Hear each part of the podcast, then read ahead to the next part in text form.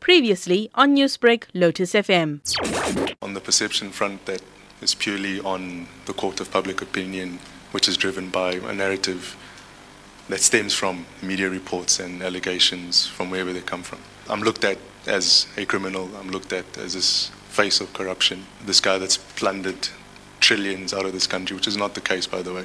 So I'd just like to, to say to the public out there I'm not corrupt, I'm not taking any money from anybody, I never have, and I never will.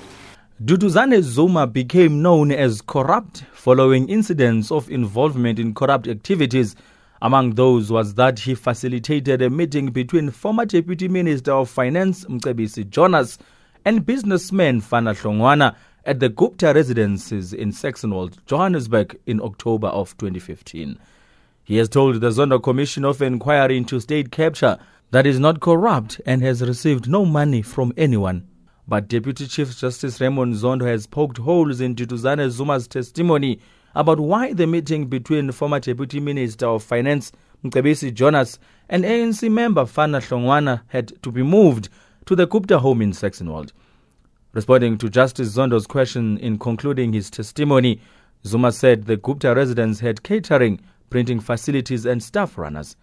Justice Zondo was, however, not convinced it just seems to me that there, there should be no reason why you can't have two friends in your home who want to discuss a private matter. They were friendly to each other. I only had one friend, so the other technically is not um, and was not my, my friend. When, Yes. So, from a, a welcoming perspective, from having someone in my home that I don't know, something that I don't generally do, and I didn't do on that day.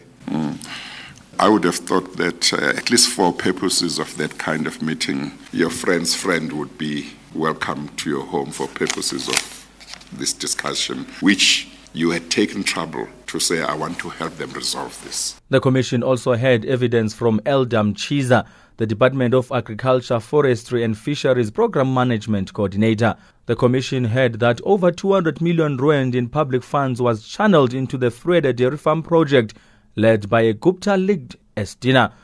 It was promoted as a tool by the provincial government to benefit black emerging farmers, but the bulk of the cash allegedly ended up at the Guptas. I'm Abongile Dumako in Johannesburg. Newsbreak, Lotus FM, powered by SABC News.